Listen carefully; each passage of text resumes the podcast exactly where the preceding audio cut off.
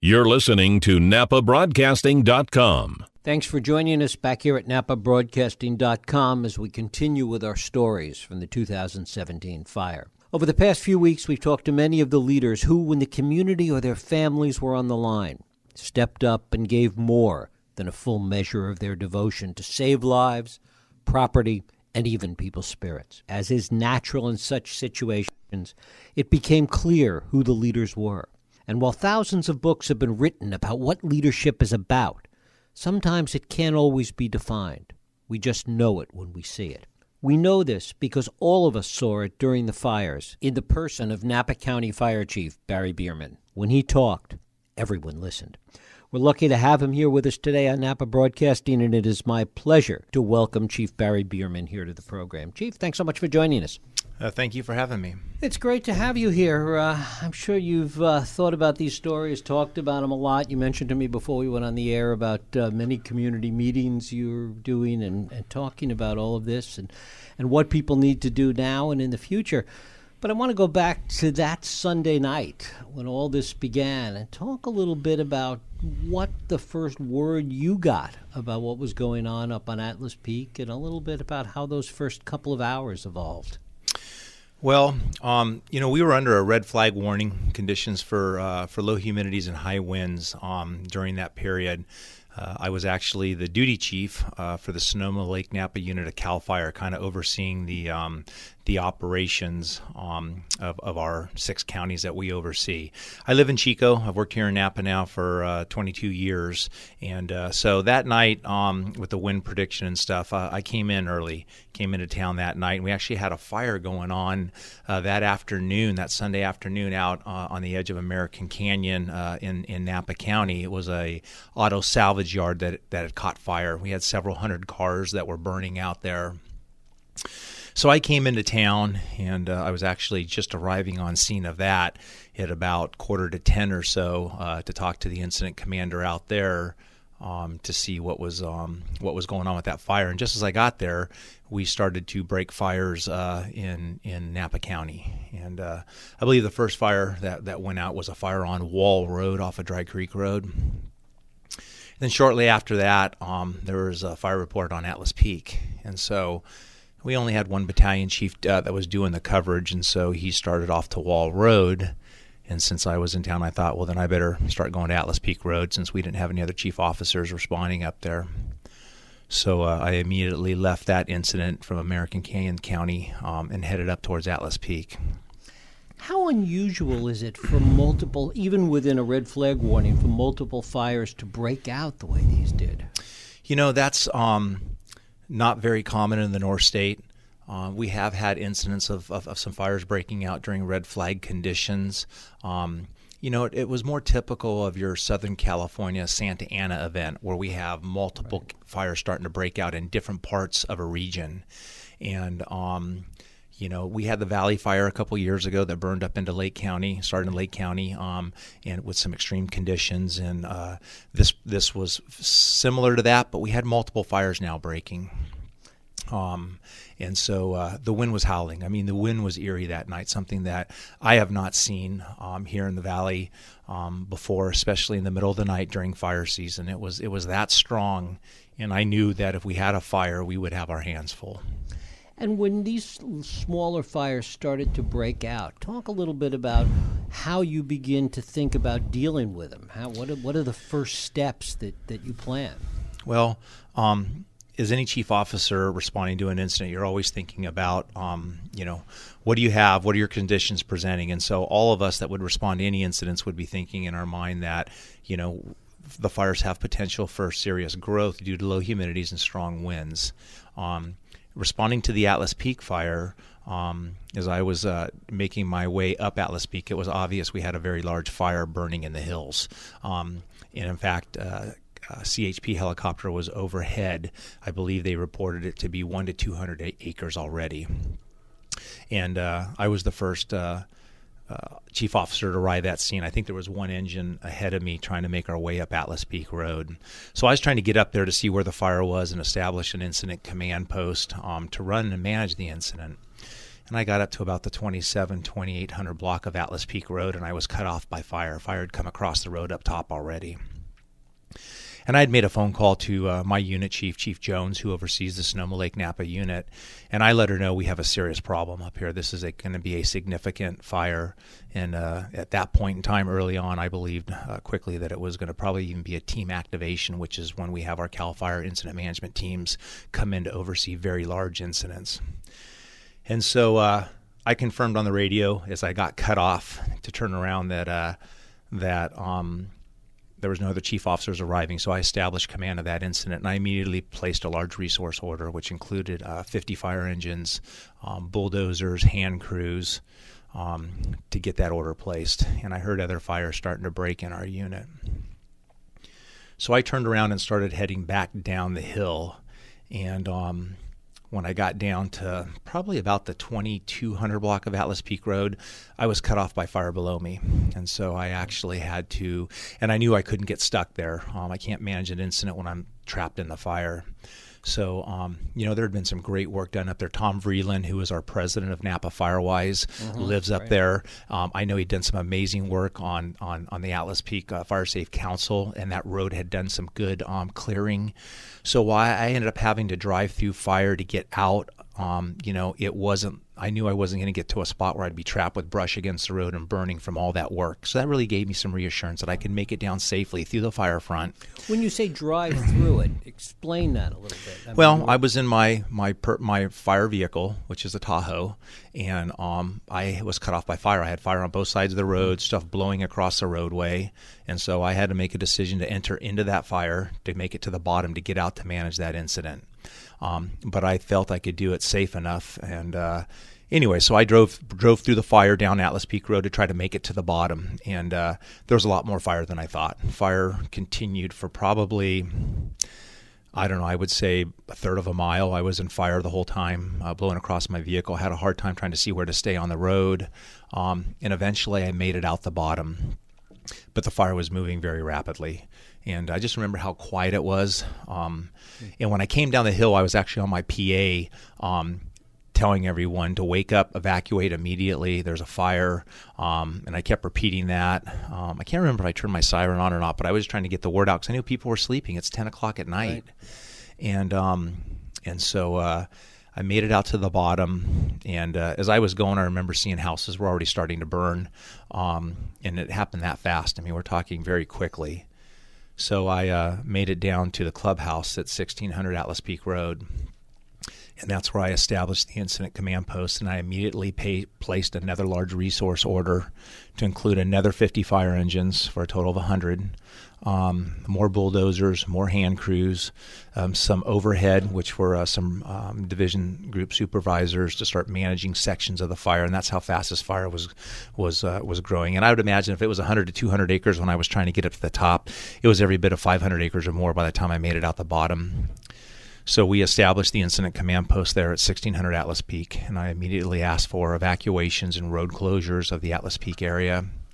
And um, Napa County Sheriff's office, which uh, we work very closely with. Myself right. and Sheriff Robertson uh, have an outstanding relationship. We've done this drill before um, and worked through some of the, the fires that we've had the last couple of years that have actually come from Lake County into Napa County. So his his uh, deputies and, and commanders within the sheriff's office were quick to respond, and immediately we got together to start working on the plan of getting people out of harm's way with this rapidly moving fire there were two things happening simultaneously, obviously. One was eh, figuring out a plan to get people out of harm's way.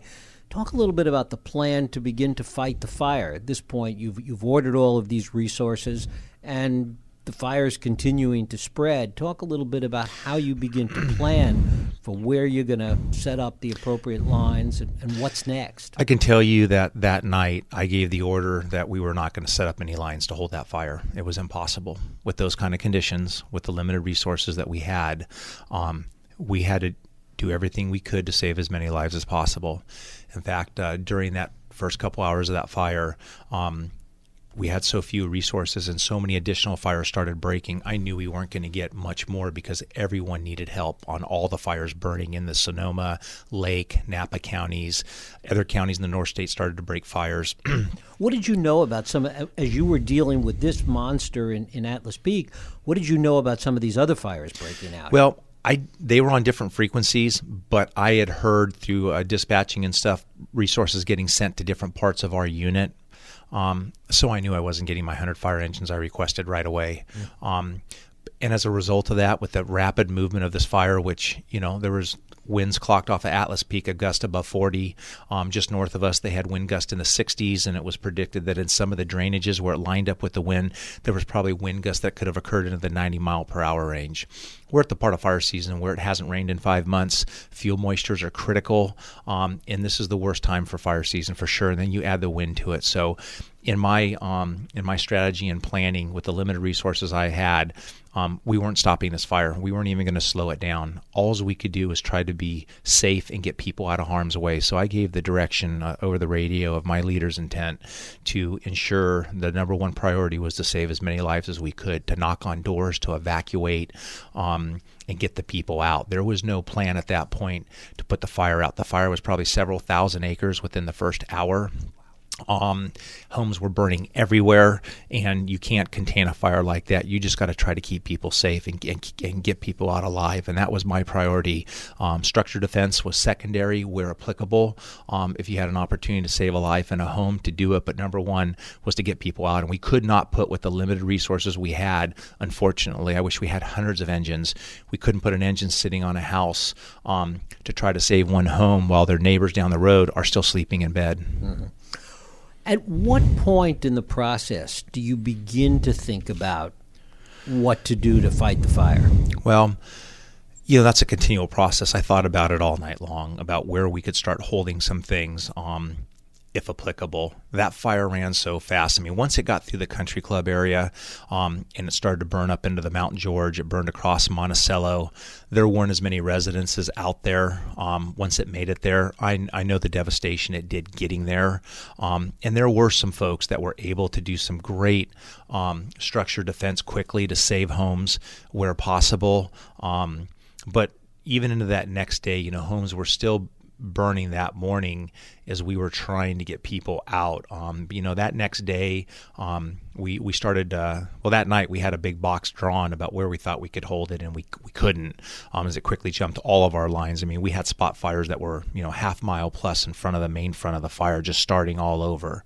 Um, but that that the next day, and as we move on, um, you know, we start looking at where this fire is going to be. I um, that night when I got down to Atlas Peak Road, I called my unit chief, Chief Jones, and told her that we need an incident management team for this fire. This is going to be massive. And so um, we uh, put the request into the state. CAL FIRE has six uh, incident management teams. Um, and uh, it just so happened that the management team that got deployed to the Atlas Fire was my management team. Mm. I'm the deputy incident commander with uh, CAL FIRE Incident Management Team 3. So I transitioned from the incident commander uh, into the uh, incident commander role with, with our state team that came in. So then that's when you know we start to get you know realizing we had limited resources that first day and start looking at where we can hold what we have um, and and and what we needed to do to continue to save lives and uh, again, just working so closely with our law enforcement partners. I mean, I can't say enough about um, our local cooperators here in this valley Napa City Fire, American Canyon, uh, uh, St. Helena, Calistoga.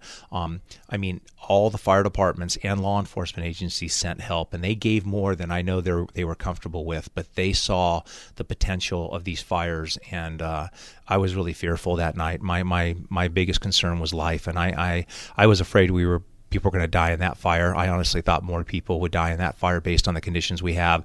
And um, I was very concerned that we were also going to have firefighters or, or, law enforcement partners injured or even killed based on the burning conditions we had that night. Mm-hmm.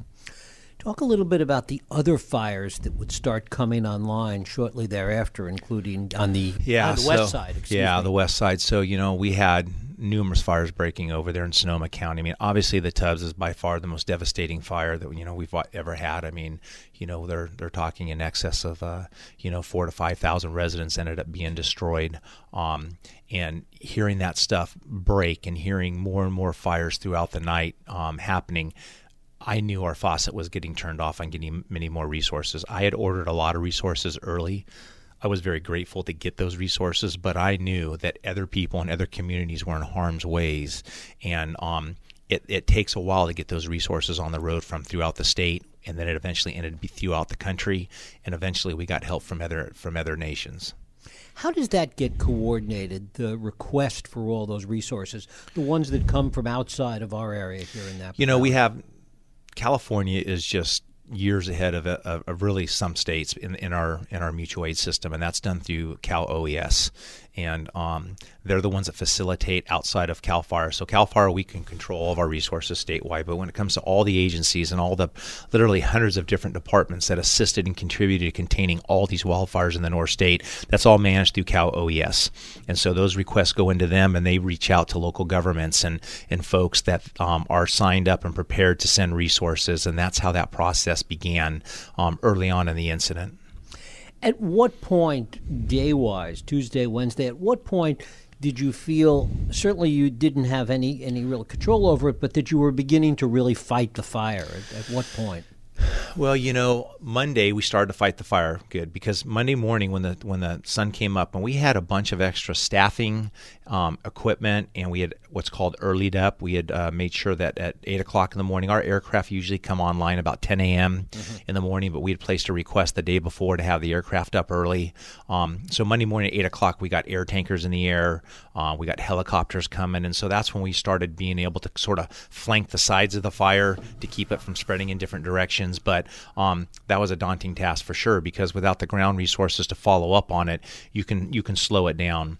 And I think that contributed. I know it contributed to additional, um, you know, lives being saved by trying to slow some of that progress down. But you know, when that air attack got up first over, there was multiple fly fires. Our air attack. Um, ship, which is the command and control of air resources, um, which are, are, are out of Sonoma County, got over our fire. I think it was probably 11, 12 o'clock they got over our fire, and their first estimate at the size of our fire was 25,000 acres. Wow. At what point did you start thinking about all of these fires sort of cooking up with each other, especially, which is what was starting to happen? Yeah, you know, especially over on the west side. So, right. um, our team incident management team three assumed command of, of, of the Atlas fire on Monday morning. And we also took several fires that were burning over in Sonoma County, Nuns, um, uh, Partrick, and there was a couple couple other fires that we were going to oversee, while another team took Tubbs and some other fires in the north end of the county, and we had to re um, allocate some of that stuff because it was starting in one county, then it was burning into Napa County. So the majority of those fires were over in Sonoma County, but had burned into Napa County. Um, and so we could see on the map when we started to lay out all the fires specifically in, in Sonoma County that those fires had a good potential because of close proximity and burning conditions of burning together. There was mm-hmm. the Pocket, Adobe, Partrick, Nuns, um, all these fires over there, which they eventually pretty much all burned into one, which was the Nuns fire you know, over mm-hmm. there. So we could see that on on our side. We really had one significant fire, which was the the Atlas fire, um, and uh, of course Tubbs in the in the north end um, remained on its own, and that was the large and devastating fire by itself. Mm-hmm. When Calistoga was threatened and Calistoga was evacuated, and a lot of resources were, were moved over in that direction, what impact did that have on the other fires? Well, you know, working with Cal Fire Incident Management Team One that oversaw that fire, um, we worked very closely with that team. And because they had their hands full and they started taking on the role of, of some of those fires in Sonoma County that we were kind of overseeing, um, we uh, had a plan in place that um, if that fire burned into the community of Calistoga because it was burning up Mount St. Helena. Right. And that was a problem too. It was like every two days the winds were switching. We would go to an onshore wind and start to blow out of the south, which meant the heel of the fire where it started now became the head of the fire because now it started blowing it in a different direction. Then the north winds would come back. I mean, for a couple, you know, about 10 days it went back and forth. So we had come up with an agreement that while we were sending resources as needed from Atlas up into the Dry Creek Mount um, uh, Mount Veeder area, we also had a plan in place to, to include Calistoga. And essentially, our decision point for Calistoga was if the fire burned into the city of Calistoga and was continuing to advance, our team, Team 3, would take over that part of the fire and manage it from Calistoga as it continued south.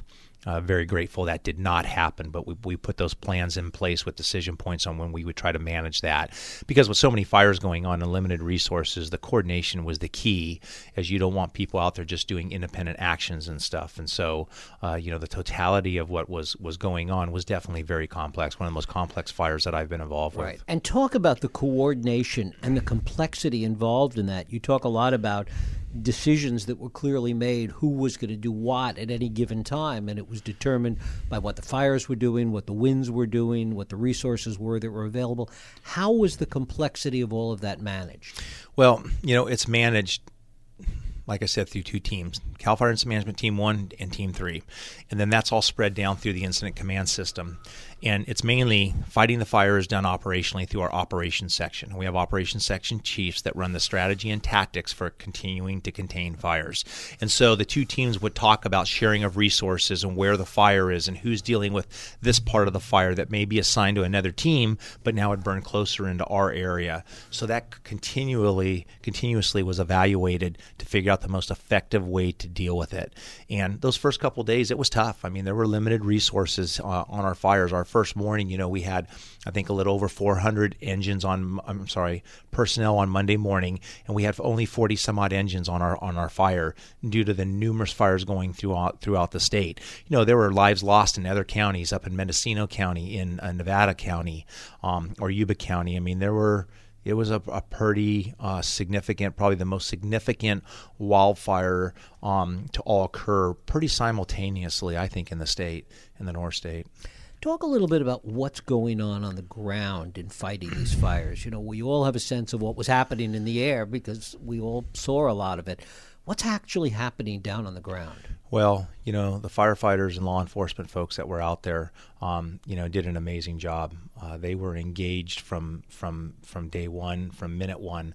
Um, there was opportunities when when people were evacuated to go in and start saving as many properties as possible, um, and that it went on for a couple days. We were stretched thin uh, in the state due to these large fires, and so resources that we would typically be able to pull right off the line the next morning and get them some relief, we weren't able to do that as fast as we would have liked to have, and so um, those folks continue to stay out there trying to get people to disengage and say, We've got you some rest now, let's get you some rest, even though they had been out there for two days or even more, was not easy because people, firefighters, public safety, that's our job is to help people out. And um, people want to continue to give all they can give. And, uh, you know, we're uh, very appreciative for the efforts that were put forth by everyone. And no one wanted to pull out of the fight because they knew there was lives to save and there was homes to save and, and property. And uh, it, it was definitely um, something that I think will affect people for a very long time. How accurate was the weather information that you were getting? These winds, as you say, kept shifting, and even the public would hear, you know, it was going to go one way one night, or the winds were going to Yeah. pick up one night, and they didn't. Thank goodness. How accurate was the information you were, had access to? Well, I know that that first night they were very accurate. We were told that that was probably going to be the most significant north wind event of the of the year that night, and they were right. Most significant north wind event that I have ever seen in the middle of summertime in Napa County, um, and so they were spot on on that. Um, luckily, uh, they were they were um, very accurate when it came to the wind was going to start coming out of the south and gusty winds because that's what happens when we start to get that fog belt and that push coming in through the gate. We start to get that south winds and and those were on. There were one or two times where they predicted north winds events to be significant again during the fire, and we caught a little bit of a break on our fire. Sonoma County didn't. Those winds hit very hard again in Sonoma County and continued to burn into communities. And a lot of it is just luck, it seems like, with these winds.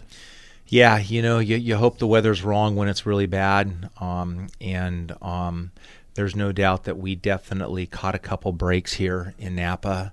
Um, that um, you know, I wish I wish the weather would have been a little more cooperative.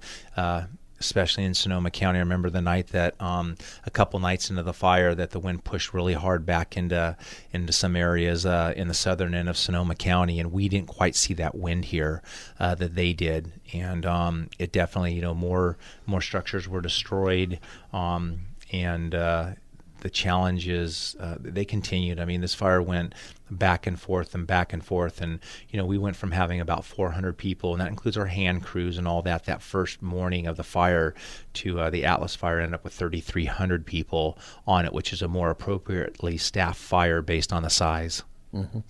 What's the difference in, in, fighting these fires at night versus day? Because there does seem to be, at least in the way it all gets reported, a significant difference. You know, the biggest difference between the fire in the night and the day is that we don't have our aircraft. Um, you know, there was. Um, um, Cal Fire currently does not have night flying aircraft. We will with our new contract for our new airships, that helicopters that are being built. Um, you know, CHP um, did some amazing rescues that night up on Atlas Peak. I think they pulled 40 plus people off the top of the mountain um, all night long. I was being contacted by our uh, emergency dispatch center to say, priority traffic, we have people trapped, we have people trapped. People are going into swimming pools, people are getting into their water tanks. Um, we were trying to get engines in where we could, but we had power lines down everywhere. We had trees across road, um, and CHP was, you know, able to fly uh, in conditions that were definitely less than um, ideal for them. I mean, that wind was howling up there, um, but they made some amazing rescues of people. But the biggest thing in the nighttime is we don't have our aircraft available to fly our air tankers you know, etc.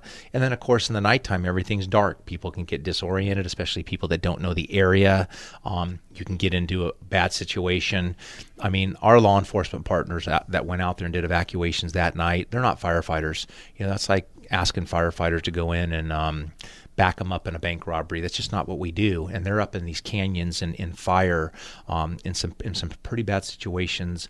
Um, you know, risking themselves to save people. And uh, I, I, can't say enough how much that was appreciated. The coordination that went on uh, with with our law enforcement partners to get people out safely, and um, I'm, I'm, thankful that no one was seriously hurt or injured uh, in public safety because it was a lot of people that we needed to get notified and get them out.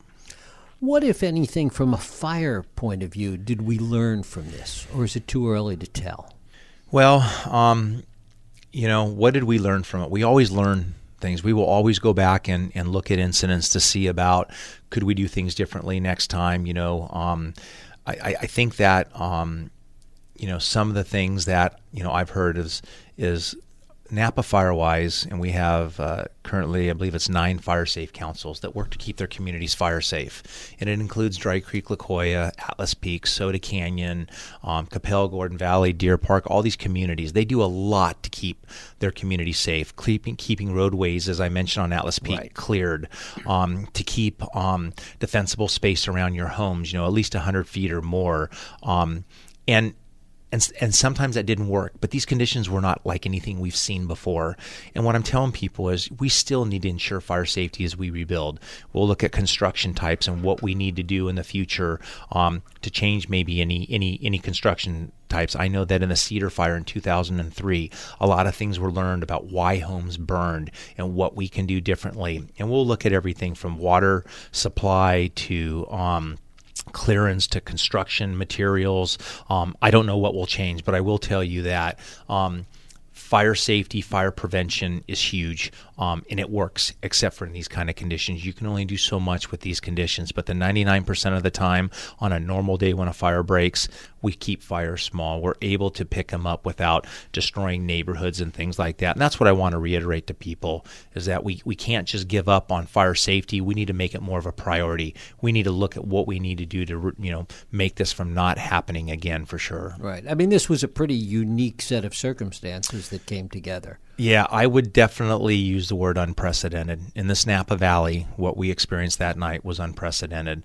Um, you know, I know the Hanley Fire of 1964 experienced some of the same fires that burned from Mount St. Helena down towards Santa Rosa. Um, but, you know, for, for, for us here in the center of the valley, it was unprecedented. This is not a common occurrence for us. We don't get these kind of conditions. Um, but it's just something that, uh, you know, unfortunately, when the conditions all lined up right, it was the perfect storm.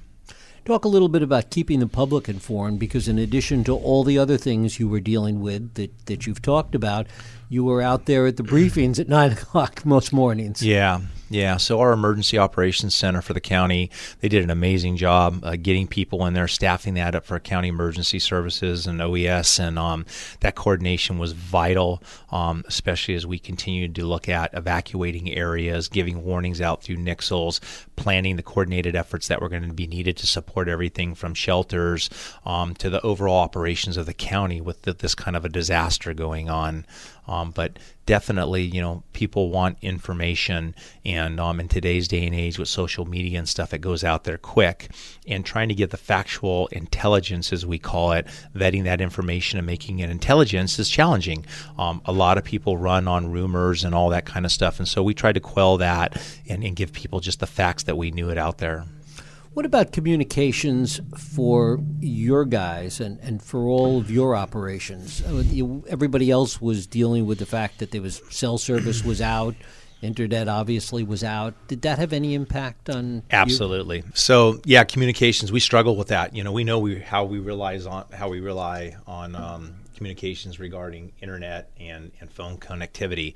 When we lost that boy, that was a struggle. I mean, information that we're used to sharing immediately, giving directions, um, we weren't able to do that. We weren't able to close the loop. Working between the incident and working through our EOC, our Emergency Operations Center here in the county, that couldn't happen. It was constant driving over to pass something on. It hampered us, and uh, really appreciative of the um, you know the the um, our political partners out there, um, senators, congressmen, assemblywomen, mm-hmm. that that reached out to Verizon and those other companies to say we need our services reconnected immediately. And and I know that uh, our local uh, um, providers of AT and T, uh, Verizon, they brought out some mobile repeaters to get us up and going a couple days later uh, up until that point, very frustrating. I mean, people are trying to get a hold of people for hours and nothing was going through. And it definitely created a, a significant challenge with um, getting timely um, information or instructions out there. And what is the process going forward in terms of trying to understand how this started and learn something from that? Well, the cause of the fire for the Atlas fire is still under investigation. Right. It's undetermined right now. So we will come up with a cause, um, and then once that happens, we can look at um, on what we um, what we can do out there to maybe prevent prevent these um, kinds of fires in the future. But until we know what the cause is, we really can't you know address that. I mean, when you have a fire starting and within minutes, you know, it's it's a couple hundred acres. Those are pretty. Those are very extreme burning conditions. Right. And um, you know, we talk about how we um, fight fire and, and and how we're going to hold fire between here and there on a normal burning day on some extreme burning conditions. This was you know off the charts. I mean, this was something that was so rapidly advancing um, all you could do is get people out of harm's way that first 24 hours and, and, and, and like I said, save as many lives as possible. Right. And there were opportunities for people to save and defend some structures when they had made sure the lives were all out and people were safe. And um, there were some there were some folks that risked a lot to save lives that night, I'll tell you that. And finally, talk a little bit about how long it takes for you and your team to recover from some of this. I don't mean just get some sleep. I mean to recover from the adrenaline, from the whole process. You know, um, it affects people differently. We definitely have uh, employees out there uh, in the fire service, not just my fire service or our fire service of Cal Fire, but um, that that will be affected forever. I mean, we're really um, ramping up our employee support services and getting a hold of people. There were people that thought they were going to die that night on their fire engines and in their police cars and and, and, and, and stuff like that. And so um, all of the agencies are, are working with their personnel to ensure the health and well being of their folks. You know, we don't want people to, to go home and there there are people that saw things they never want to see again in their lives. Um, and was people that had close calls that thought they were saying goodbye to their families. And so we're we're working with those employees um, and and we're doing all we can to identify the ones that need help help because um, you know that PTSD and stuff that's out there affects everyone, including firefighters and law enforcement and paramedics and all that kind of stuff. So. Um, you know, being able to just turn it off and say it's gone is is um, not not something you can do. And especially for those of us that are still here in the aftermath. I mean, anytime you have the people that are still in the area that's affected uh, in our counties that don't go home to an area, you know, when you leave the area, you can start healing a lot faster. When you drive through it every day and you still see it out there, it opens up a lot of wounds for people. And so, um, you know, we, we're, we're doing all we can to try to make sure we're taking care of those employees. And if counseling is necessary, doing that, we do diffusing and debriefings with folks just to talk about it. And it seems just, just being able to talk about those experiences, um, starting to get some people home and getting some rest now. I'm very grateful that we're getting rain this weekend. I hope it comes down in buckets. Um, you know, I want to I want to see the dirt stay up on the side of the hill still, but I want to see the fire threat go away so some people can can catch their breath and, and go home and and really reflect on what they went through. But you know, I think people need to be proud of the job they did that night. Um, a lot of lives were saved um, due to their efforts. Um, unfortunately, a lot of property was destroyed, um, but people gave their all. I mean, there was no one out there that was um, not engaged, and people giving their all uh, risked a lot, and they need to know that um, they can't second guess everything they did based on the conditions and the information they had. They put their best foot forward, and uh, I saw some remarkable things going on that night. Napa County Fire Chief Barry Biermann, I thank you so much for coming in and sharing the story with us. You bet. Thank you. Thanks for listening to NapaBroadcasting.com. Napa Valley Radio for the way we live now.